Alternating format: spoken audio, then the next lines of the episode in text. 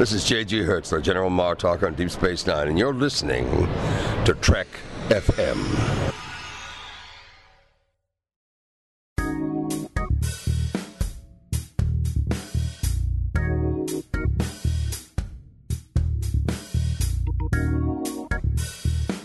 Hello, and welcome to Season 6, Episode 9 of Commentary Trek Stars, a show which deals with the work of Star Trek creators outside of Star Trek. Today, we're beginning a new series in which we're going to look at Star Trek The Next Generation writer, producer, showrunner Maurice Hurley and his work as a movie writer. But today, we're going to look at uh, what he did on Star Trek.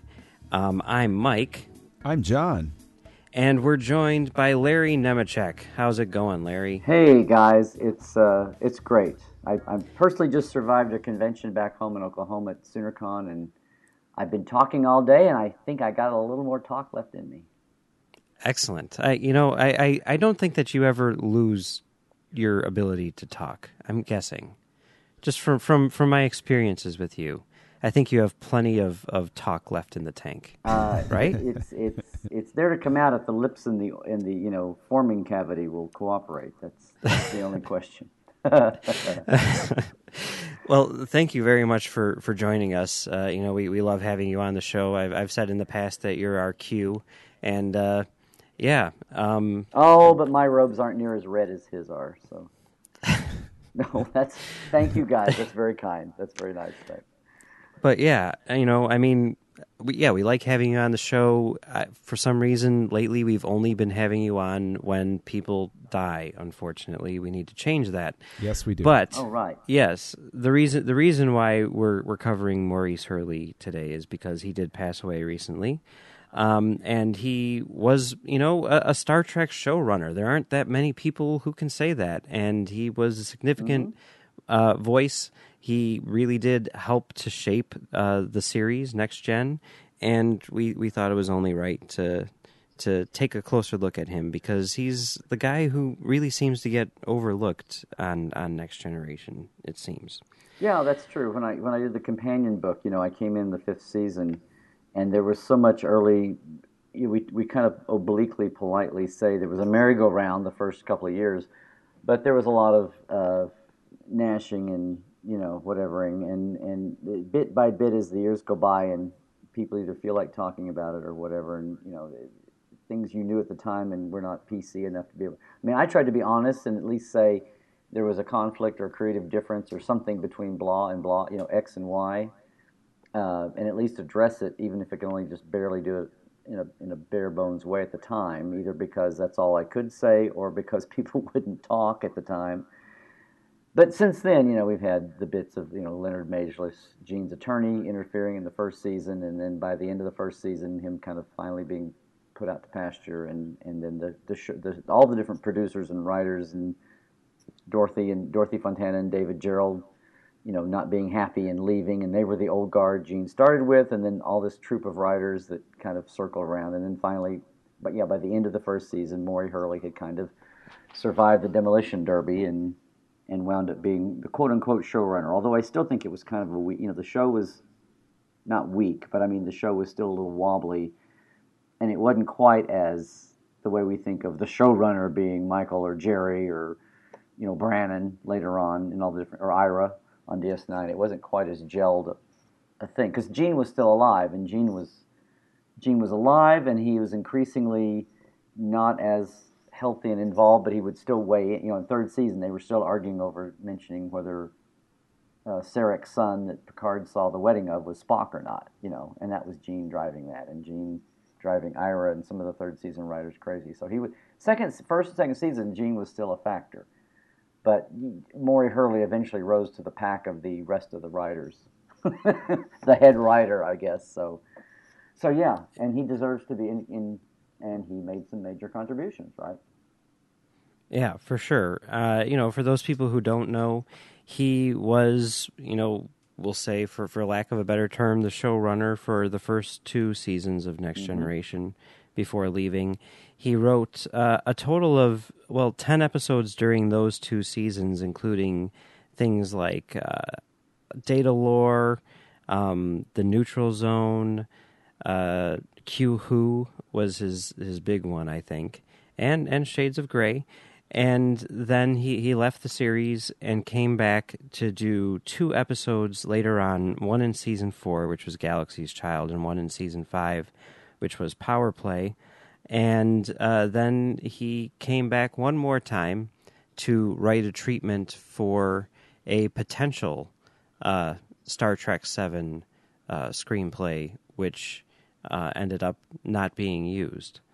So, okay, let's let's let's take it back and uh, you know look at at at his work as a showrunner. Okay, um, so you're saying that there was turmoil and, and whatnot, and he eventually rose to the pack. Now, when when did that happen? Because I'm assuming that that Roddenberry, like you were saying, you know, he stuck around for a while and obviously was giving input, but seeing as how cr- he created the show, I'm guessing that at the beginning he was v- very involved in it before before stepping back a little bit. Is Well, that accurate? Well, right, and but you know, Gene. I mean, the, even the original series when he was you know younger and more into the flow of things, and they had a much smaller staff and smaller budgets, and TV wasn't quite as you know. I don't know. Maybe it was a better way to work, or maybe it was just now it's just being bloated, and they were just tougher guys back then.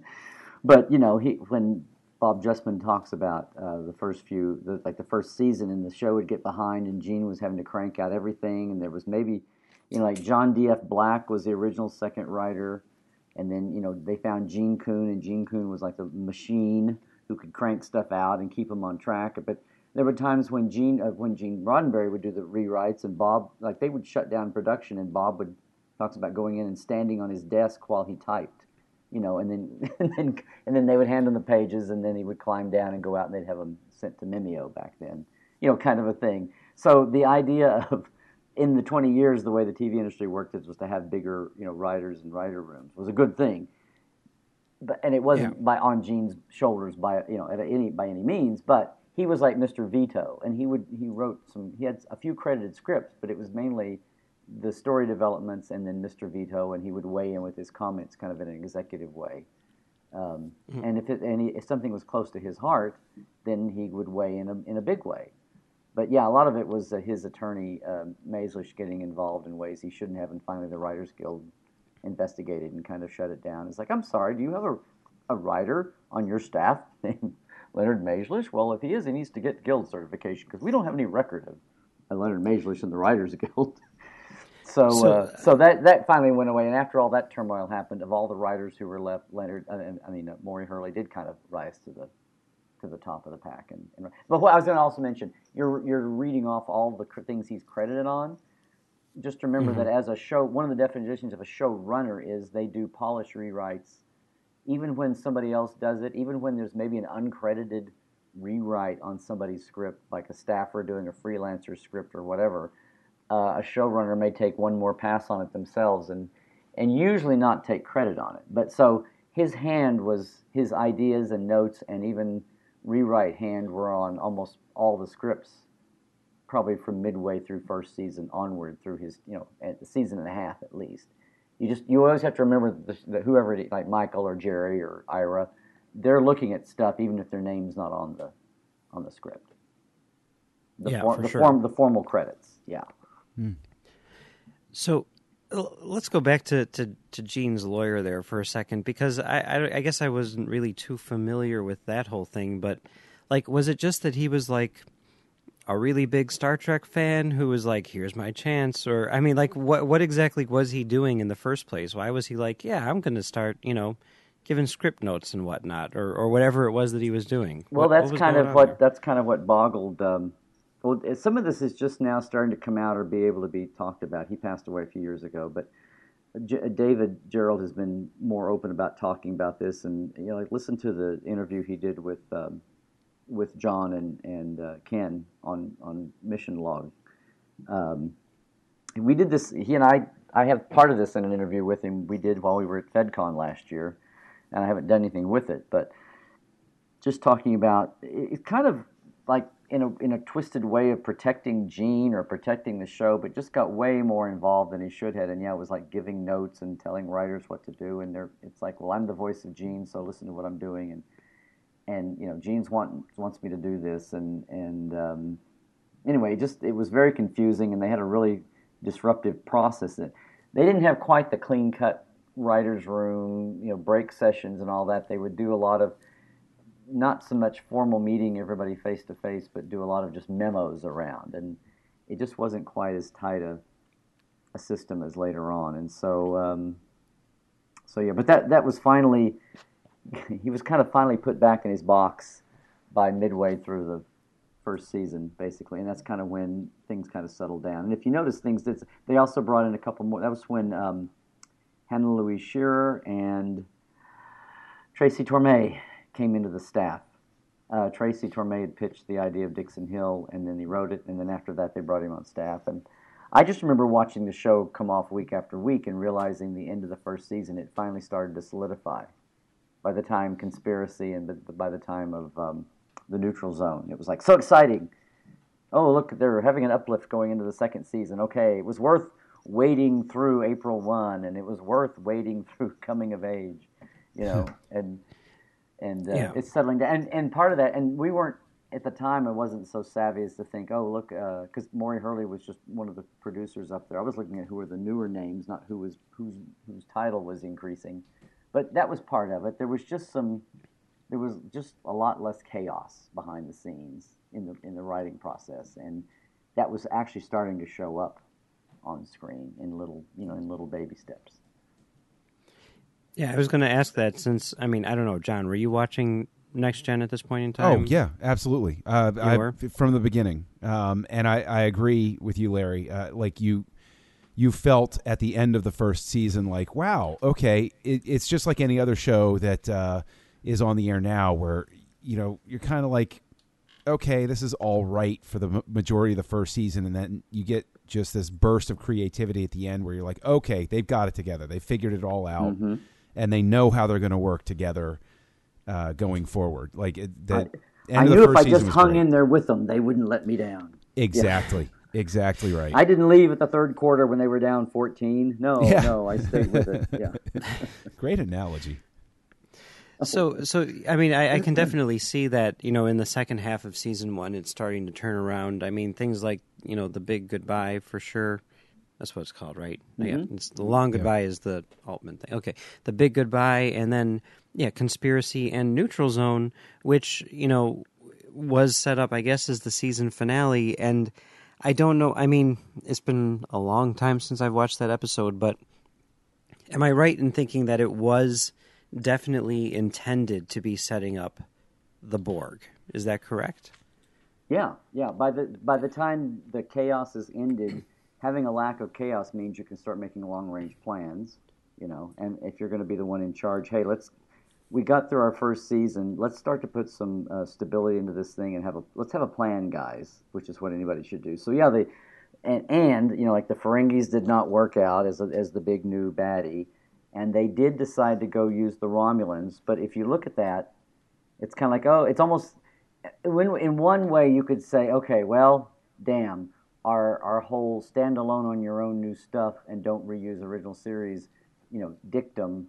We had to go back on that because the Ferengis didn't work out, and we're you know paper tigers and all that. So now we're going to have to backtrack on our plan and use like the Romulans now.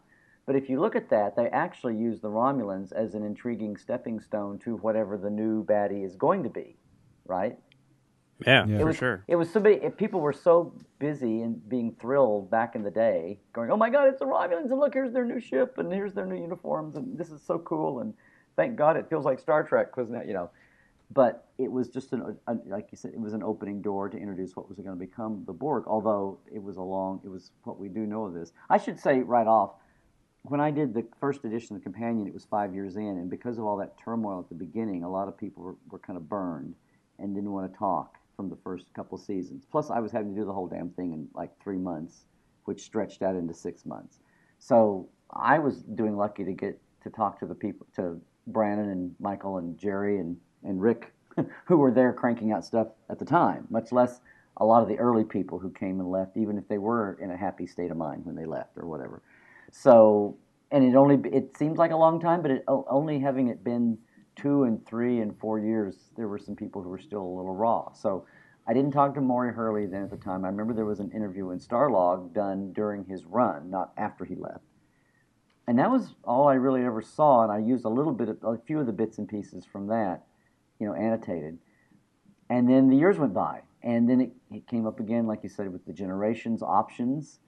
And I had wanted to circle back to him, but since most of the oomph was about it was deadline, and I had to get on with you know, the, the, the nitty gritty of generations, there wasn't a whole lot of time at the in the moment to go over here and explore this. And then you're off and running with all the damn spin-off shows, and they're cranking stuff out.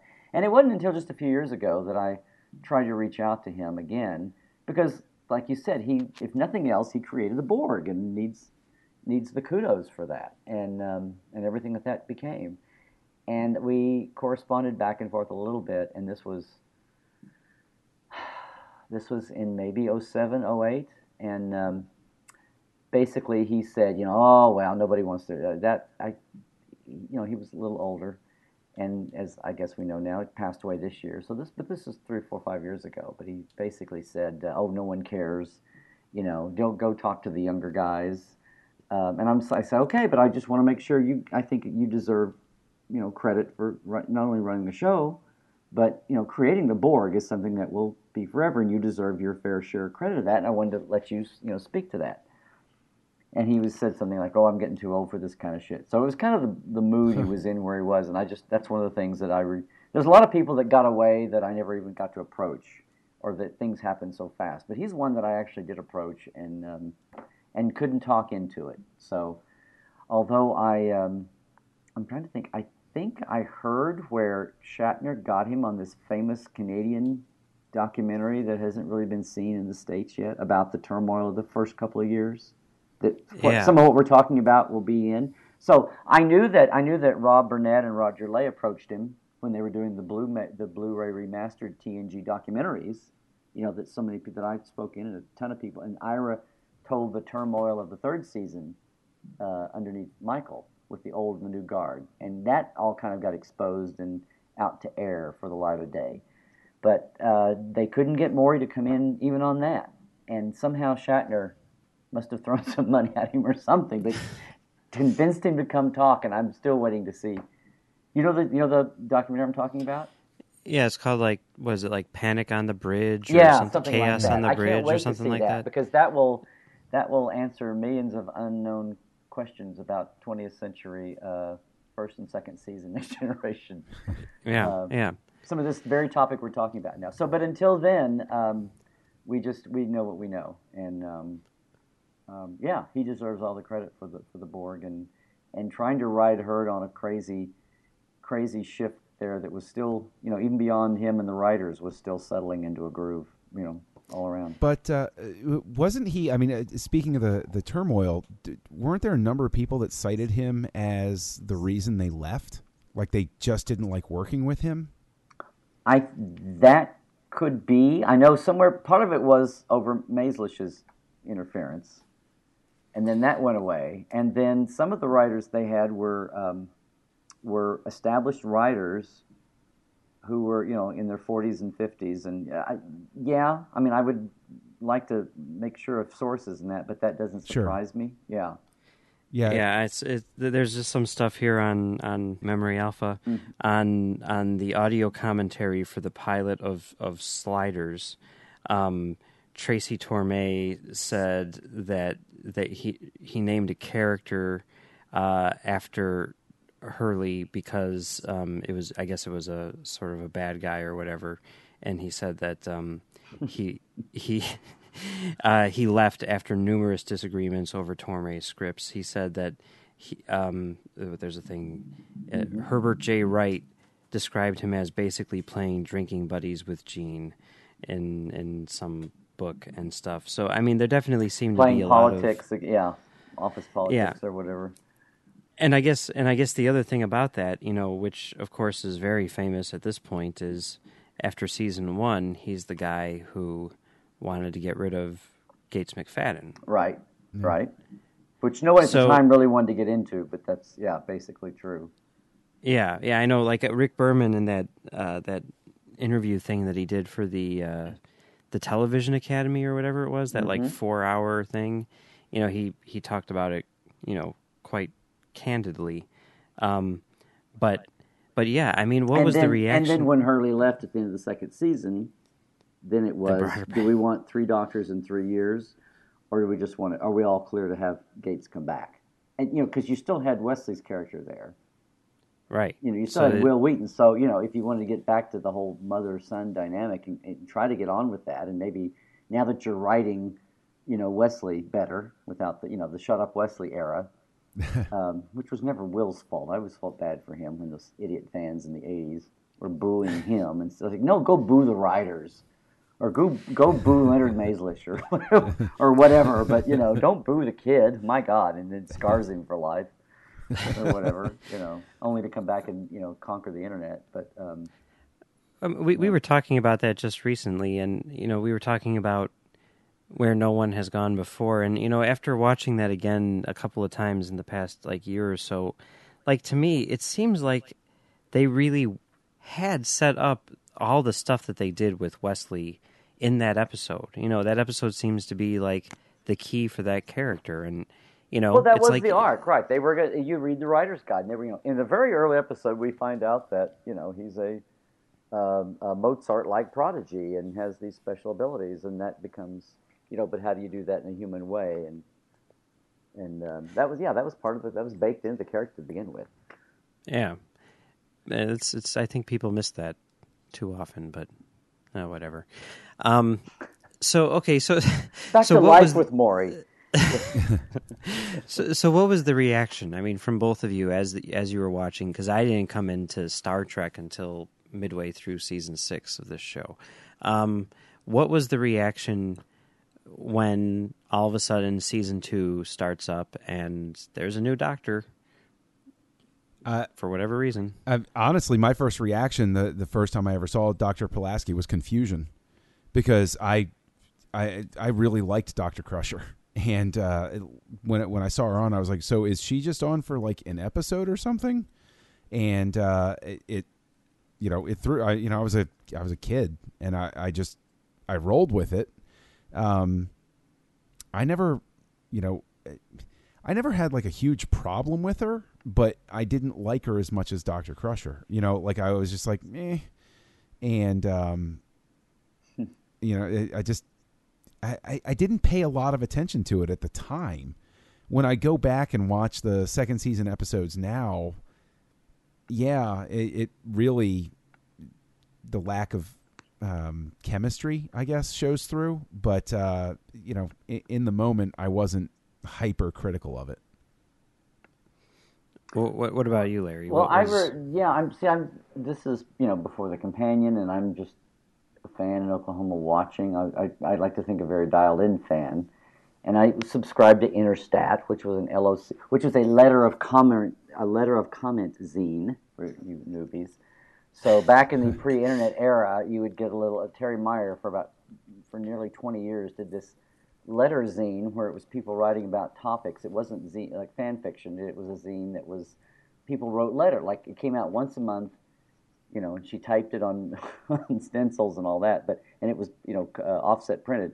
But it was people writing letters back and forth, exchanging ideas, and they would write topics and things. But there were also some news columns in it, and so pre-internet, and even with like Entertainment Tonight, you know, putting stuff out beyond people's deaths and things, it was still a happy dappy filter, you know. But just to hear what and to have somebody going through the trade, pay, going through uh, Variety and Hollywood Reporter, you know, when deals were signed or people were cast and all that, it was kind of like you got it was your filter to the world. But in all of one month, and you would like write a letter in, and then the next month somebody would reply to that, and then you would reply back to them, or you would reply back to eight different people, and they're talking. But I seem to remember between that and maybe Starlog, you know, back when it was in the beginning, it was way more relevant and not so PR puffery toward the end. Yeah, yeah. Um, but I do remember knowing that because then on ET watching, because you would like I pay attention to any Star Trek news since since Entertainment Tonight was Paramount, they always had first dibs on stuff and the video library they pulled from that Don Beck had for years when they would do TV specials and and and things. The ET, the Entertainment Tonight library of interviewing and events and all that was kind of in the in the Star Trek promotional library to use too. They were just kind of one and the same. and and I remember like they did a little story on the Star Trek wrap season one wrap party. You know, they showed up and and I remember them talking to Gates and and somehow I had this memory of having read that they were going to change doctors and not you know not saying oh Maury Hurley ran her off, but. but saying that they were that Gates was not going to come back for you know whatever the poli- the politic nice tactful language was Gates was not coming back but knowing that that was not widely known by the public or most of fandom because they talked to her and didn't say a thing about it in the story in the video story on Entertainment Tonight I just remember watching going okay well she's just going to smile and they're going to smile when they ask her questions and oh it's been a very fun year first year and a gala year and you know this has been was some kind of glib, you know, generic answer. And I was like, wow, they're not going to talk about her leaving the show. I mean, I was aware of it at that time, but that was just for me being very clued in on the couple of channels we had then to be part of. And then they wait. I guess it was kind of like, as a diplomatic thing, it's kind of like let's end the first season and not blow this up with a, you know, big story. They, and plus, they had just gone through the, you know, the Denise Crosby is leaving the show stuff, you know, and that was of her Oh, own yeah. accord and they had just gone through that and there's there's some kind of a PR angle here. No, the show is not falling apart. No, half the cast is not leaving Yeah. or being fired. You know, kind of a stability thing they wanted to project. So I but I remember watching a little show on ET about the Rat party and interviewing Gates and, and thinking, wow, they didn't mention a thing about her leaving. And I want to say they'd already talked about about Pulaski and they'd already talked about, or if not the character name, they'd talked about Diana Muldaur and and at the time thinking, well, okay, she was on the original series, so she's got you know Star Trek in her DNA, and she, I remember knew she liked Gene, or Gene and her got along well, so that that makes sense. And boy, it'll sure be a con. You know, it's not cookie cutter; it's a sure contrast, and and um, it's like, oh well, that's the way the world is. But thinking, gee, that's too bad they're losing, you know, the the, the Wesley and Beverly dynamic as mother son and all that. So, but that's that's where my mind was. Okay, and and now season two in general. I know. I I mean, the first two seasons, I guess, are really considered, you know, at least looking at them in hindsight, to be problematic. But I'm And and two less so than one. Okay, two less so than one. I guess that was going to be my first question because you, you had the writer's strike going on at that point in time, and obviously they were trying to sort of like piece together stuff. And I mean, I, I don't know exactly how. I mean, maybe you can tell us. Like, were they? Was it that it was impending, and they were like, "We need to get this done fast before they start striking," or was it where they actually had to stop working like mid-season? Um, but whatever it was, it seems like Hurley, you know, had the the deck stacked against him uh, going into to season two. Well, in a way, but the strike was actually in spring and summer. So the strike actually affected the end of season one. Okay, so it was more like once Yeah. they came back, they were like, a- "Oh shit, we need to a- go really yeah, fast." I mean, they had Okay. the main scripts written, but like in the later, like, um, what am I trying to think of? The one with uh, uh, they'll always have Paris. So the Mannheim effect and the Mannheim lab and the time displacement and all that, and and and data with the multiple data with the pots on sticks and all that stuff. Yeah, It was like a t- I mean, Rob Legato, bless his heart, one of the, the like the one real interview I got to do the first time around on set with somebody for real live. Um, he was talking about the end of that show because they were on. They were on. He was the visual effects guy stuck with trying to make. It was kind of like, oh, just make something work there. That whole lab thing was him figuring out a cheap, easy way to do a time displacement effect, and just shot shot Brent like in three ways you know, holding that stick with the pot with the, you know, with the red matter in it, for lack of a better word. But I mean, he was talking about how they were on strike and he technically couldn't communicate with the writers, but they called the writer and he's like, well, you know, you can't write this scene, but if I was writing this scene, do you have any suggestions? I mean, they literally were talking. So, but the strike was spring and summer they cut four shows out of the second season, which is why it's you know got four shows less. Um, but uh, instead of 20, 22 instead of twenty six, which is hysterical because now that's that's a long season now. Yeah, that's practically three seasons now. Yeah, well, yeah, depending, yeah, if you're in the old school model or the uh, HBO BBC model or whatever. But, yeah.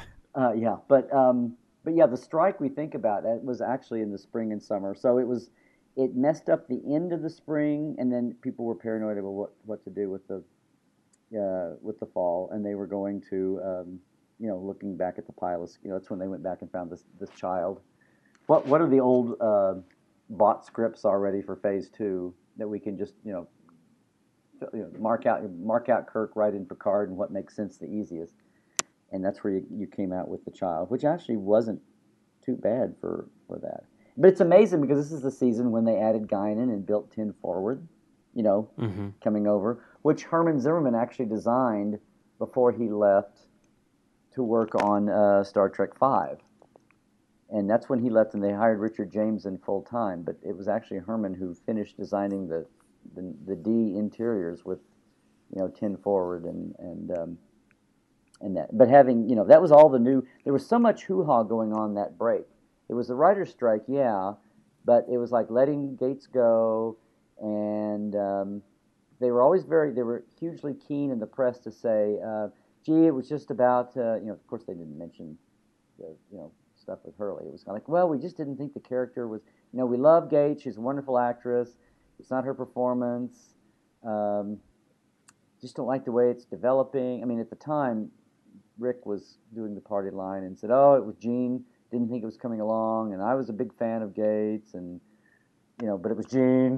Of course, Gene was dead by then. 'cause it, and not blaming Gene, but just you know, in that cre- we had creative differences, kind of thing. So, you know, and then Pulaski being, "Oh, she's a McCoy and Krusty and and all that." And this is something that's not well known, but if you actually look in the writer's guide, they gave her three different children by three different men whether they Oh, were really? whether they Oh. were formerly husbands. That's something that never got brought up in uh, in dialogue.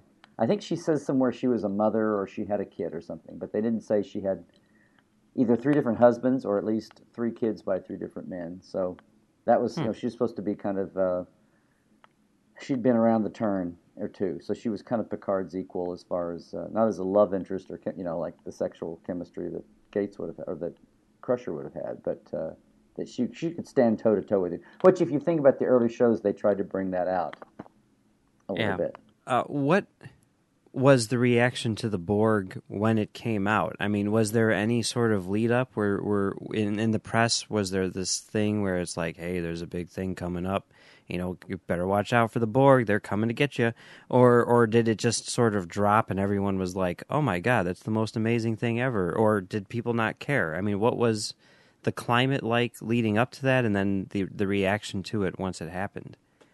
my memory I, again i'm not as plugged in as you were um, i was just a, you know a, a young fan out in the middle of nowhere um, Yeah. and i remember Well, I hey, I was just a I was just a fan who had been around the bend a couple of times, listening as close as I could to what was being given out. So I was still in Oklahoma and still, you know, no big deal at all. So that's why I'm curious to hear what you.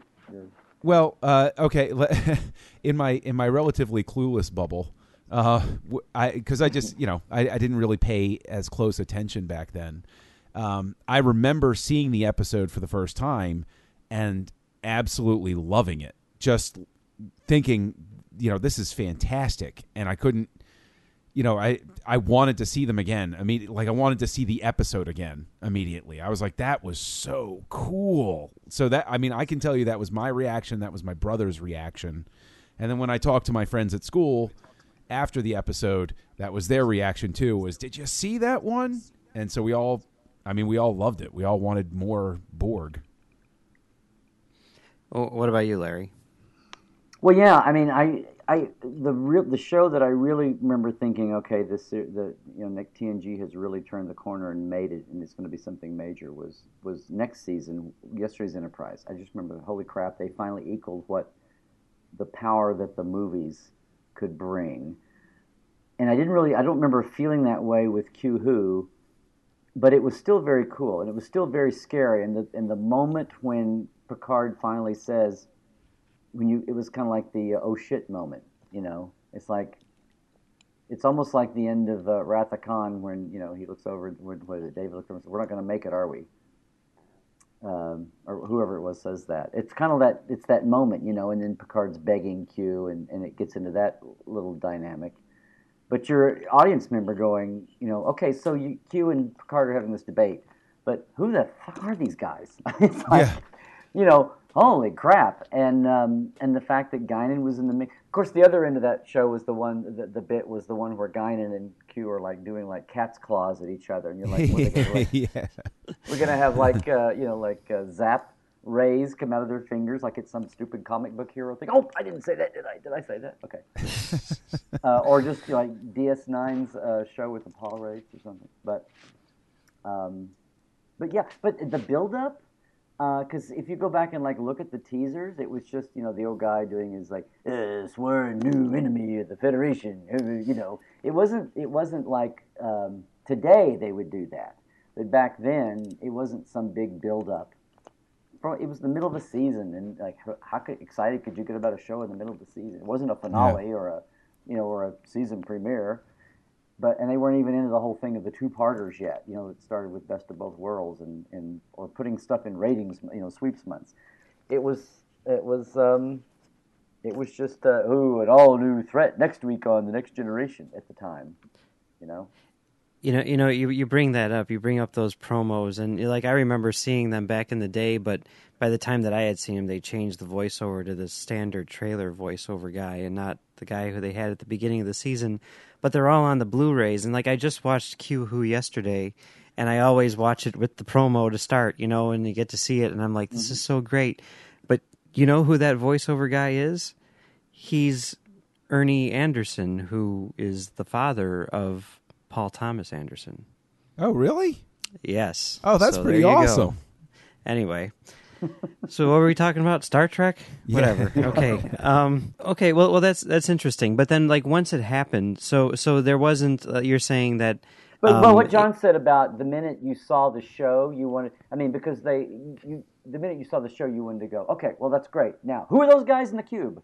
You know, let's Yeah. look at Yeah. that. The, the, because it was it was a whole new concept of the faceless name, and that was, you know, the Borg weren't. You know, we talk about oh, uh, Hurley should get credit as the as the creator of the Borg. It wasn't this clean cut, you know, uh, seven day creation cycle. I mean, they want they wanted this relentless. They were looking for a relentless, faceless, not a Romulan, Klingon, Ferengi type, you know, individual character driven, different actors playing roles with names, quasi humanoid. They were wanting this faceless horde approach, and the first first thing they came up with, uh, they actually were like something kind of like the little bugs in conspiracy. They were Yeah. actually trying to makes find something like that, except they, they thought the you know the little at the time now they would do CG and it would be insane, but at the time they had little stop motion rubber guys, and it just looked kind of goofy. You know when you finally saw the thing run across the ro- the room in conspiracy, the little alien parasite guys. Yeah. So, but they were talking about something that was like massive and faceless and not humanoid in psychology at all, uh, which is you know where they got where they got up to. Although the drones are humanoid, but they were talking about having it be like an insectoid race or something that was just like, you know, just like a like you know hives of insects or you know colonies of the insects coming at you, and they're not about individuality. They were, and so it was kind of a thing of they didn't know how they were going to portray that on their budget at the time but that's the roots of all those traits came through to you know the Borg and the facelessness and the relentlessness. And the, we don't care about politics or resources. We just cons- you know aside from just surviving and consuming. And we don't uh, you know the hive mind and the connected you know that got totally you know the the needs of best of both worlds. And then the drama they exploited for uh, say I, Borg you know with uh, Hugh and then all the stuff with, with where it went with Voyager and you know Matrix Zero by the time they were done with it, all the iterations they could turn that whole hive mind collective consciousness thing inside out. But in the beginning, it was just all about being an unconventional, you know, not another political empire coming at us kind of thing. But that, and even though it went through those iterations, um, you know, and the other thing was originally the whole seven minutes into the future Picard from the toilet bowl vortex, a time what uh, not Times Square, Picard Square, no Times Square, yeah, Yeah. Yeah. that was supposed to have been, you know, it played out, but at the end of the show, you were going to find out that that whole vortex thing had been caused by these guys who show up in the next show, who are the Borg. But they had so many, they had so many problems developing the show and the the you know going around and around about what would they look like and be, and it finally winding up with the humanoid drones and being the Borg. And how the hell are we going to afford this in the middle of nowhere in the middle of the season when we didn't set back money for it? You know, and all that. What can we afford to do? They had to separate the two shows and just have the drama of you know have the story of one be self-contained and the story of the other one be self-contained. But that was originally going to be a two-parter, uh, which would have been you know two-parter in season two but that was originally going to be linked, and the Borg were going to be the answer to why that time displacement happened, and you had the two Picards.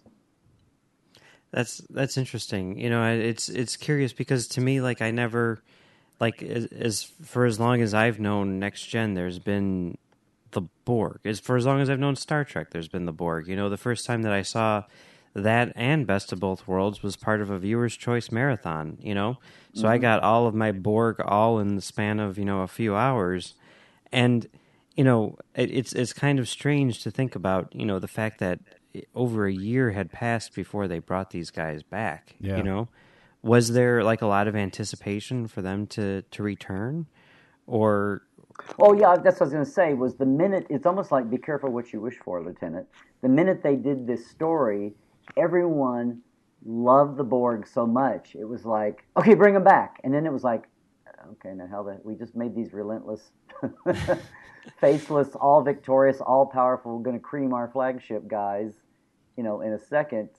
How the hell do we bring them back? What do we do? How do we beat them again without having you know weakening them? How do we how do we you know not lose this what we've got? And so it took them a year and a half to figure out what to do, you know, how to do that, how to bring them back and do it in a good way without you know betraying the idea of them. How do we not destroy their coolness and and mysteriousness and and um, you know invincibility, but still have our guys win. And and by that point in time, Hurley was off the show. So I mean, I guess we can kind of talk about that. I mean, it sounds like N- Next Gen kind of took his took its toll on him, and he was not very uh, keen to come back for season three. Would that be accurate to say? Yeah, in fact, uh, if we're moving along here, um, like Eric Stillwell, who was uh, who had been a PA and then became the um, the script uh, the script uh, supervisor, a script coordinator. I'm sorry, there in the right. Who, in the old days would have been the script typist or the head script typist or something, but um, Eric and then Lolita Fatjo was there for several years. Um, he uh, kind of got left with uh, at the end of the year. That's why this. That's why Shades of Grey exists. We had Shades of Grey because he was so eager to get out the door. Not not so eager eager that out the door he helped hire a replacement who wound up being Michael Wagner for a few weeks. But he and Michael Piller had been buddies, and he and Michael had talked to him about it, or he talked to Michael about it. But they had just by the time they had their lunch, they had just hired Michael Wagner, and he told him that, and he's like, but, you know, why don't you go ahead and write us, you know, do a script for us. And I love how on one end of the real world spectrum, you have all these, all these junior writers, you know, killing themselves to get their spec scripts written or read. You know, they write spec scripts, they try to get people to read them, they try to get feedback and coverage, and they're trying to get looked at and trying to get an agent so they can get a script in a door and get someone to read it. And on the other end, you have all the guys who have been writing for years and know each other and they go, you know, and they're having lunch. Yeah, I'm just, I'm, I'm running Star Trek now, but uh, I'm going to leave, and uh, you know, we just hired a new guy to, to run the show. But why don't you uh, put your hand in, come in and do a story for us? And uh, you know, it's just that range of, you know, that cavalier. The way one end is scrambling to get in the, into the game, and the other end they're they're playing the game. But I mean, that's life. But yeah, that's what happened. He he did get his successor hired and all that long enough. But on the other hand he was like out the door and didn't let the screen door, you know, bang him in the butt on the way out the door. And and that's why Shades of Grey was not even like a full story. It was kind of like, okay, we'll do a clip show and I can be out of here. We can shoot for part of it was budget a little bit. They only had to shoot three days of real, of real original footage. You know, three of one one day of uh, a crappy log on the Planet Hell set and two days of of Troi and Pulaski staring at Frakes laying in the in the bed with the sheet and the thing around his head and that was you know that was the that was the original shooting for the show. But but Eric talks about, um, and I've got it in the companion talking about how he he feels like he should have had a half a writing credit on the show because half of what they did was putting those clips together and you know, of course, I think since then he's quit complaining about not having credit for Shades of Grey, but but that's that's why Shades of Grey exists, is because Hurley was out the door so fast that he's like, here, I'll do a clip show and I'll only have to write half a script and I'm out of here. Bye, guys. You know. Yeah. So so he leaves. It sounds like maybe not on the best of terms. It sounds like he kind of is fed up with with Star Trek and won't discuss it. You know, I've heard that numerous times. And yet he still came well, back. I, I think he was fine to. I don't think he left. It wasn't like bad blood when he left. I think he just went, well, this is going nowhere fast. I'm kind of. It's not my thing. Yeah. You know. Uh, he was plus he was doing what Gene wanted. Gene was really wanting to do old style standalone episodes, not so much like not serialized, but but you know there was no reset button. I mean, like the it was more about the plot and the adventure than it was about the characters. And there was very tiny little character movement the first. And then when when Michael came in, it was all about the family, you know, the family and the bonding. And there started to be long arcs with people. It's almost like anything that moved the characters forward as people was kind of like accidental, or it was like plot driven. Well, we need this to happen in this show. So, oh, okay. Well, all of a sudden now, um, you know, some of that was developing the backgrounds. Like you kind of gradually got a little bit of Worf's background. Oh, he was raised by human parents, and you know has a has a Klingon uh, stepbrother, full blood brother. Well, not, we didn't know it then, but you know he has a half human stepbrother out there, and he's raised by human parents because they were massacred and by Romulans. And Data was found on this colony. Which the backstory for Data in Datalore is totally different than the one that's in the writer's guide at first. But I mean that's okay. That's bound to happen. But but it is, and. Um, and then a lot of the characters, you know, Geordi never got much of a background for the last couple. Of, you know, it was oh Geordi and his women problem, and other than that, there wasn't much to Geordi for the first three or four years. And still don't think Riker had anything consistent about him until they finally got the thing of why did he turn down command three times, and that was best of both. I always thought Best of Both Worlds was was as great a writer show, a Riker show as it was anybody else. Oh yeah, absolutely. That he kind of came to age in best. But anyway, but I mean, you know, what I'm saying is the characters didn't. Uh, this didn't hit me till years later, really thinking about it. But the characters, it's they're all plot driven. They're plot driven like the original series was, and Gene was. You know, that was kind of the way they were driving it. But as Gene stepped back more and more, and then especially when Michael came in, he was looking at the characters with some arcs. Even if the plots didn't have long arcs, the characters were getting starting to get arcs. And then by the time Jeri came in and was trying to build up Troi and Crusher and you know, and, and some of the and start. Hey, we've barely done anything with with Geordi here. What's the deal? You know, um, and we, you know we, we're short on Riker and Geordi stories. Good grief, you know, because like Data was just a natural magnet for stories, and of course Picard did, and and who am I leaving out here? And the women, and oh, and Worf was a natural magnet for stories. So, you know, that's just kind of the way it went. But I, I really think that he was just kind of his perception of the show, and uh, talking about Hurley again. I think he was kind of at his, I don't say his wits end, but I think he was kind of burned out. Like, you know, I don't know what, you know, I don't, how much longer can I keep coming up with like great science fiction ideas? We write plots around them. And, you know, he had other writers helping too, but I think that's kind of where he was. I think he was kind of, I think he was kind of burned with it. So, yeah. So it, it really isn't that strange that, especially if he was friends with Piller, that he came back a couple times mm-hmm. uh, in later seasons to to write some episodes. So okay, well, turn out fair play. yeah. He got him in the door, and yeah, yeah. So so so let's talk uh, briefly about. Uh, the the last time that he wrote something for Star Trek, even though it never actually saw the light of day, and that's uh, the the secondary um, treatment for Star Trek Seven, which would become Generations. Uh, there were two treatments commissioned for potential mm-hmm. movies. One was the one that we saw, which was written by Ron Moore and, and Brannon Braga, and then the other one was a treatment writ- written by Maurice Hurley. Um, and I know that there's not a lot known on that, but we, we did dig up a little bit of info.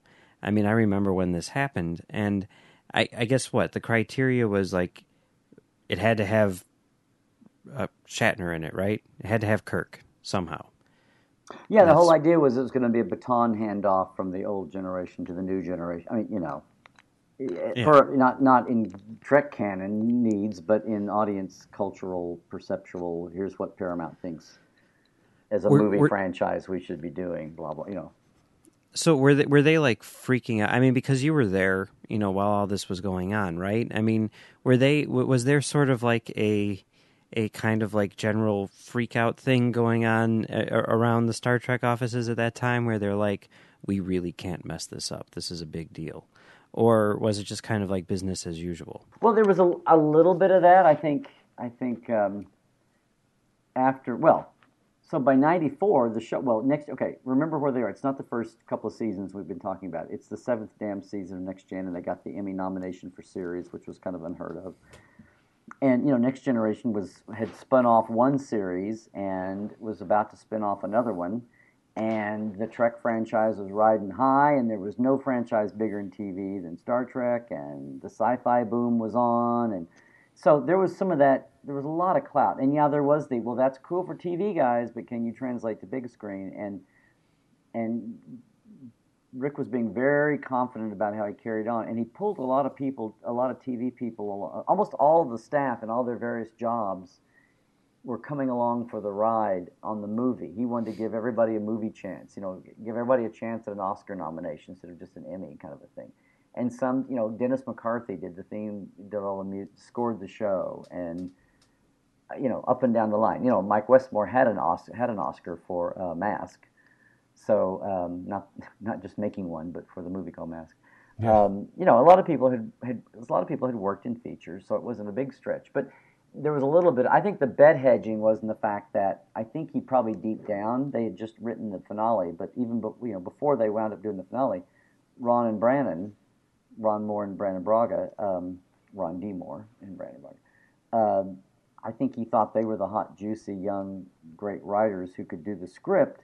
He may have had to convince Paramount that it was worth trusting this, you know, multi-million dollar franchise shifting movie with these young guys, and maybe just as a back, whether for his own sanity or just as a safety valve for the studio, for the movie side, um, had had let's commission two scripts. It's almost like it's almost like NBC commissioning three scripts from Gene after The Cage, you know, and then they picked one. It's like, well, we like The Cage, but we had the problem, so let's do these three. And then Gene wrote one of them, you know, and they didn't pick Gene's script for the second pilot, you know, kind of a thing. So I, it's a little bit like, like that little game. It's like, let's do two options, and then we can pick the one we really wanted all along, but or you can pick the one you like best, but I know which one it's really going to be but we'll do the other one for show and, and all that. I, I mean, I really kind of think that's where some of that came from, and it may have been like reassuring. Instead of just saying, "Hi, I'm having these two 28 year old guys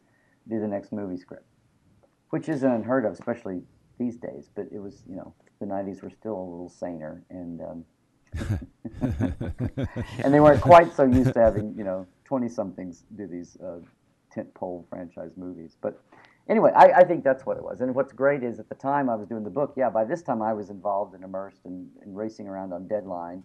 And I'd done the first edition, so this was the, the red book, but it was still an insane deadline trying to cram the movie in, into the, the two seasons we did, but also the movie. And um, the fact that, you know, and, and Rick was, uh, you know, always kind of closed mouthed about things. And even though I had the book and the contract and it was official and licensed, I never saw any documentation, even like a draft, like a memo or something on on Hurley's um, version of the script. I hear people talk about it, and and what we were we were talking about that uh, other side of the room there early on. We can talk about it some more.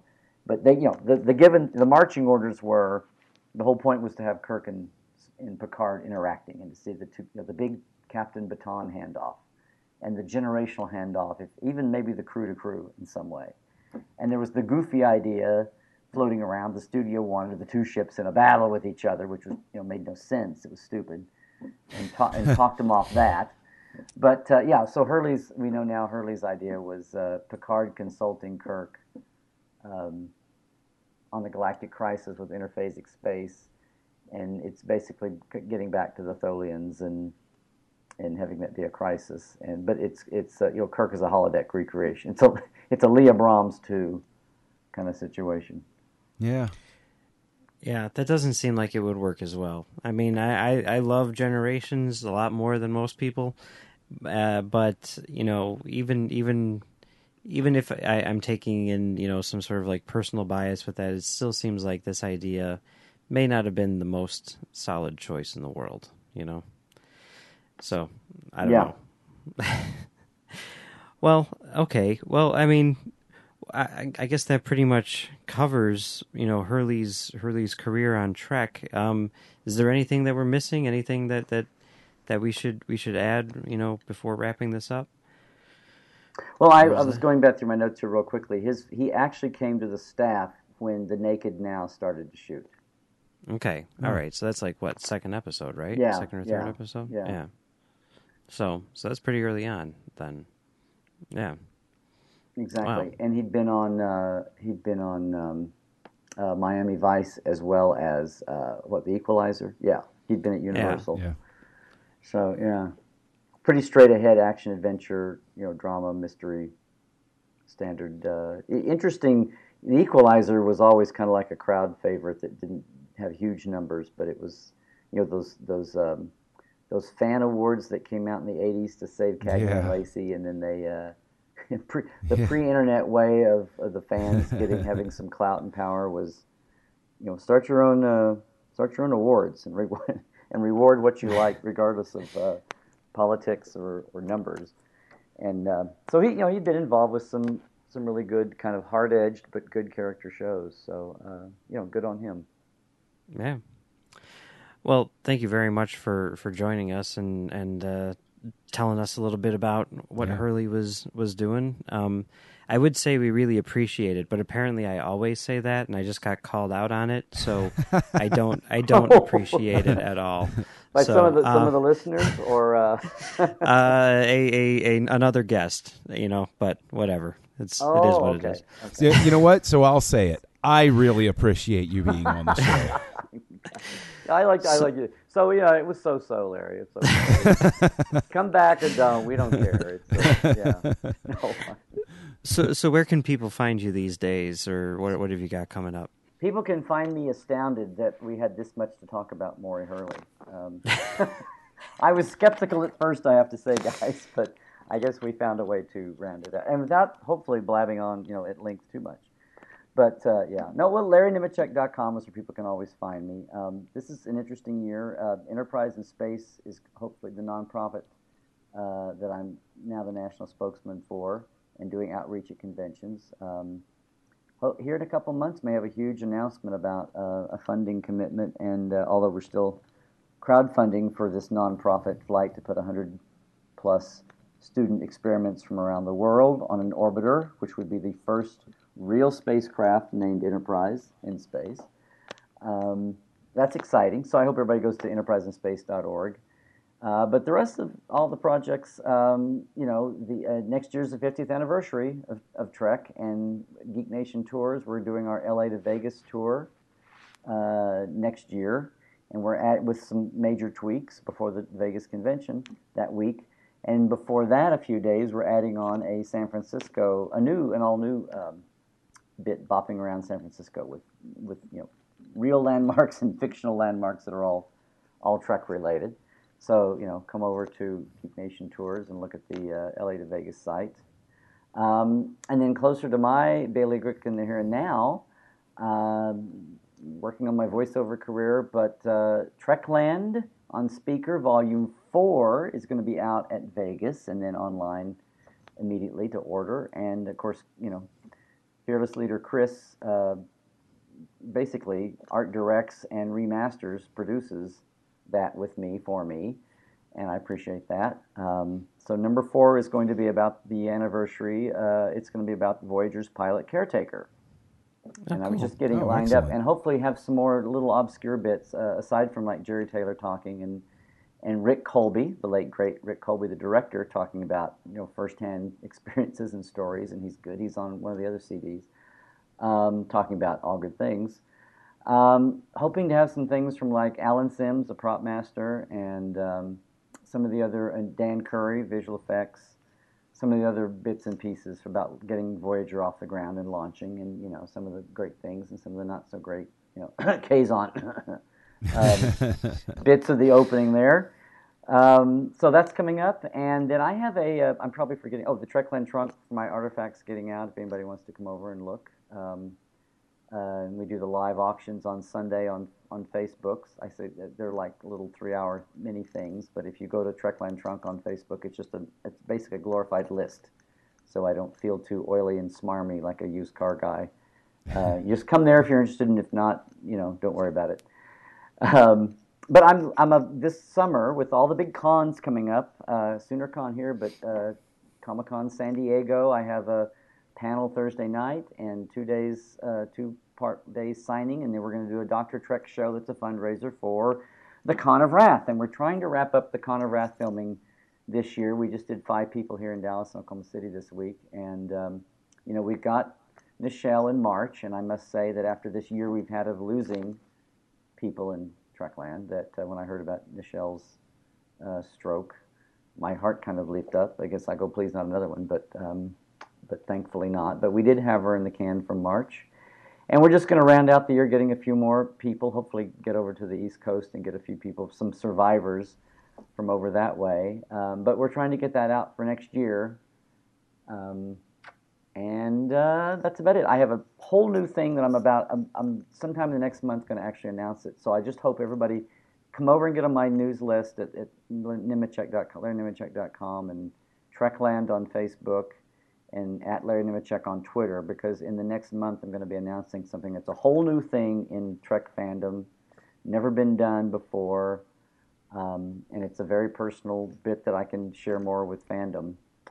And um, no, it's not a podcast per se, and it's not a not a cola, not a root beer, but um, but something totally different. And I don't. I'm I'm still settling down even on the name of it. So uh, you'll just have to stay tuned. so I've either teased wait. the hell out of you, or I've totally put you to sleep by now. So no, no I can't wait. Uh, or maybe yeah. both.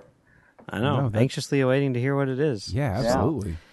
Well, thank thank you very much for joining us. I don't appreciate it. Um, but you are more than welcome back anytime. And I know that our, lis- our, our, listeners certainly appreciate it um, because whenever you come on, all of a sudden people start listening to our show. So, oh, guys. Um, so yeah, yeah, anytime. Eh, like even if someone doesn't die, you're more than welcome to come on the show. Yes, the door is always wood, open. Guys, come on. It's been a I know year. it's crazy. This has been the worst year ever for Star Trek by far. So you know. All right. Well, uh, thanks again for joining us, and uh, yeah, we'll talk to you soon. Thanks, guys. Thanks much. Well, that was fun having uh, Larry on. It's, it's always good to, to talk to him. He's got an insane amount of knowledge about next yeah. gen. Yeah, he is. Uh, wow, talking to him is always fun. And you know, he, he was telling us uh, off mic on the other side of the track, or whatever you want to call it, that you know he he was in today. He he was in at uh, Oklahoma City, I guess, at at SoonerCon, which is a convention um, down there, and that's where he's from and everything. So I think I guess he goes there every year. But he met a guy. He put a, a picture of him up on his uh, uh Twitter feed. Uh, his name is is is Wofford, I yes. guess and this guy told him that he has the entire catalog of Trek FM shows archived on his computer. That's, That's a, yeah, that flattering and uh, wow. I mean, Amazing. I want to know if he's listened to them all, because I mean, I haven't even listened to. Well, I mean, I'll, I haven't even listened to all the shows that I've been on. Let's put it that way. so yeah, thank you, Wofford. Yeah, um, that's you know it, it's it really is though if you think about it, really flattering that somebody uh, digs the network that much. Uh, also, we'll, we'll know where to come when we lose all of our files. yeah, when, when Trek FM gets attacked by a Borg virus, uh, we know where we can go to reclaim everything. Yes. So thank you very much for listening. We really appreciate it. Yeah, very much. Well, it's been fun talking about Maurice Hurley today, but that isn't the only thing we've been talking about here on Trek FM this past week. So here's a quick look at what you may have missed elsewhere on the network. Previously on Trek.fm, Standard Orbit. You know watching it live to three months after the series ends to watch the Mirror Universe episodes. You're like you're But, like, uh, whoa, man! I heard season three got dark, but this is crazy. It got darkly. Oh, Earl Grey. We divide the ship into one of two ways. Port goes to port. I better not see any starboard guys on the starboard phaser target practice. You guys know which side of the ship you're on. The Orb. and so they cannot impart to him the knowledge that he needs in order to raise his son. And Worf doesn't want to raise a human son. Like you said earlier, he didn't get the son that he wanted. He wants to raise a Klingon son. The Ready Room. we knew that Spock was popular and we knew that dad had some fans, but we were not prepared for what we saw happening in the social media, in the print media. Mm-hmm. I mean, I think the New York Times reported that they got more hits on dad's obituary than any other person personality in the history of the paper. To the Journey. You're not a member of our race or a member of our culture, so we're going to say no. Hmm. That's kind of boring, and yet I don't know what else to do. Oh, screw you. Sorry, buddy. Warp 5. I remember watching Broken Bow when Enterprise first debuted when I was in high school. And I remember revisiting it now in full, and I had forgotten the fact that Future Guy had actually played an integral role from the get go with Silik and the Suliban, which we'll talk about later in the show. Commentary Trek Stars. It's all of these top-notch filmmakers, like people like Walter Murch, who literally wrote the book on editing. He, like those guys, all teaming up to make a big action kids movie. I think is really cool. The 602 Club. I think he's very much recreating that THX feel, and you may di- you may disagree with it. You may not think it's you know it's great, but it's on purpose. He, he wants that world to be that way. Let me just say, conceptually, I agree with that. In terms of execution, that's where I think he failed. Literary Treks. it's amazing to me as I reread these stories how much of it I just kind of think of as Deep Space Nine these days, even though it wasn't part of Deep Space Nine, you know, the, the actual series. Axanar, the official podcast. It is the spirit of TOS that matters that's being captured, but it doesn't necessarily have to be the aesthetic. The aesthetic was 1966 to 1969 that had its moment, it had its time, and there's a certain amount of charm still to that. But it doesn't allow you to push the narrative forward because that type of aesthetic holds creativity back, in my opinion. Women at Warp. So she definitely knows cats. I say that right off the bat. She knows cats and bones. Yes, definitely. Of course, Bones would get annoyed with all the cat fur. And that's what else is happening on Trek.fm. So check out these shows and find out what we're talking about in your favorite corner of the Star Trek universe and beyond. Star Trek Beyond. You'll find us wherever you get your podcasts. If you're an Apple user, be sure to hit the subscribe button. That helps us out greatly and makes it easier for other listeners to find the shows as they search in iTunes. If you're not an Apple user, we've got you covered as well. You can find our shows on Stitcher, TuneIn, Spreaker, SoundCloud, Windows Phone, and of course, you can stream and download um, the MP3s directly from our website or grab the RSS link as well. Oh, I forgot to mention. I'm sorry. I have to bring this up. True Detective season 2 started up. I know I brought it up the past 2 weeks. Ah. Finally watched season, finally watched the first episode. It is amazing. I know there are people who are like, this is garbage. It's not nearly as good as season one. Yes, I'm sorry. It's not nearly as good as the best season in television history, but it's still awesome. And the thing that makes it super awesome, in addition to other things, is the direction. You want to know how cool this guy is? This Justin Lin dude who's making this new Star Trek movie right now. This show, which is on network television, in an aspect ratio of 16 by 9, just like your network television. He's shooting it in anamorphic widescreen and then cropping it just so that he can get that anamorphic look like all of the, the Star Trek movies aside from number 6 have. Wow. That's that's how cool and how good this dude is. He is on point. You know, if you look at this the Fast and the Furious movies and his episodes of Community, you can see someone who can. I mean, his episodes of Community are really freaking good. He did the paintball episode from season one, right? Okay. Yeah. he can do anything. I am convinced, and I am convinced that he this Star Trek Beyond is not going to be Fast and the Furious in space. It's going to be Star Trek the way it should be because this guy knows how to do whatever's appropriate for the material. So I just wanted to just say that and say go watch True Detective season 2 because it's the bomb. That's- anyway, thank you for building us all up for Star Trek Beyond.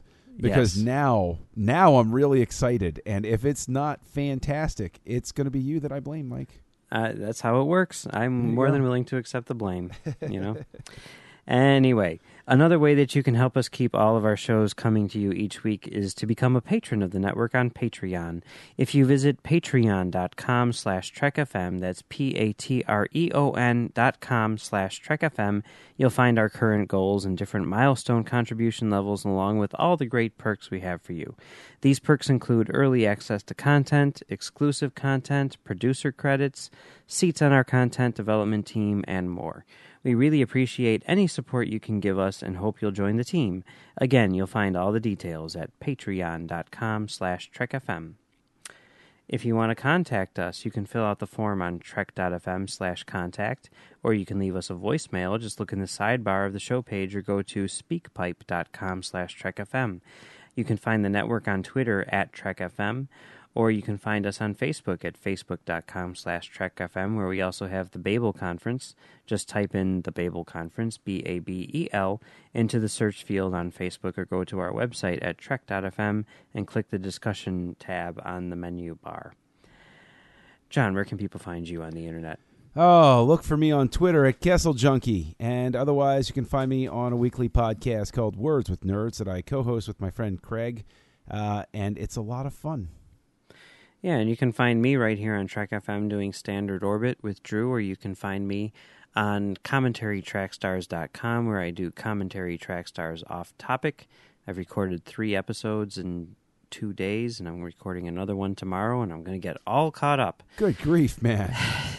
You're a machine. I just need to edit them. That's the hard part. Yeah. Um, and then you can also find me on Twitter at Mumbles3K, or you can find all of us on Twitter at ComTrackStars or email us at ComTrackStars at gmail.com. Before we go, we'd like to ask everyone to please support our sponsor who helps us bring commentary, Trek Stars, and all our other shows to you each week. And our sponsor for this show is Audible.com. Audible is a great way for you to read all of the books you've always wanted to read, but never thought you'd have the time for. John, what book do you have for us this week? Ah, well, this week, uh, since we did talk quite a bit about uh, Q, uh, we have Q Squared by Peter David, narrated by the great John de Lancie. Uh, in all of his travels, Captain Picard has never encountered an opponent more powerful than Q, a being from another continuum that Picard encountered on his very first mission as captain of the Starship Enterprise. In the years since, Q has returned to harass Picard and his crew. Sometimes dangerous, sometimes merely obnoxious, Q has always been mysterious and seemingly all powerful. But now, Trelane, another member of the Continuum who Captain Kirk and his crew first encountered over 100 years ago, has tapped into an awesome power source that makes him more powerful than the combined might of the entire Continuum. Yeah, I've read this book. I read it when it came out.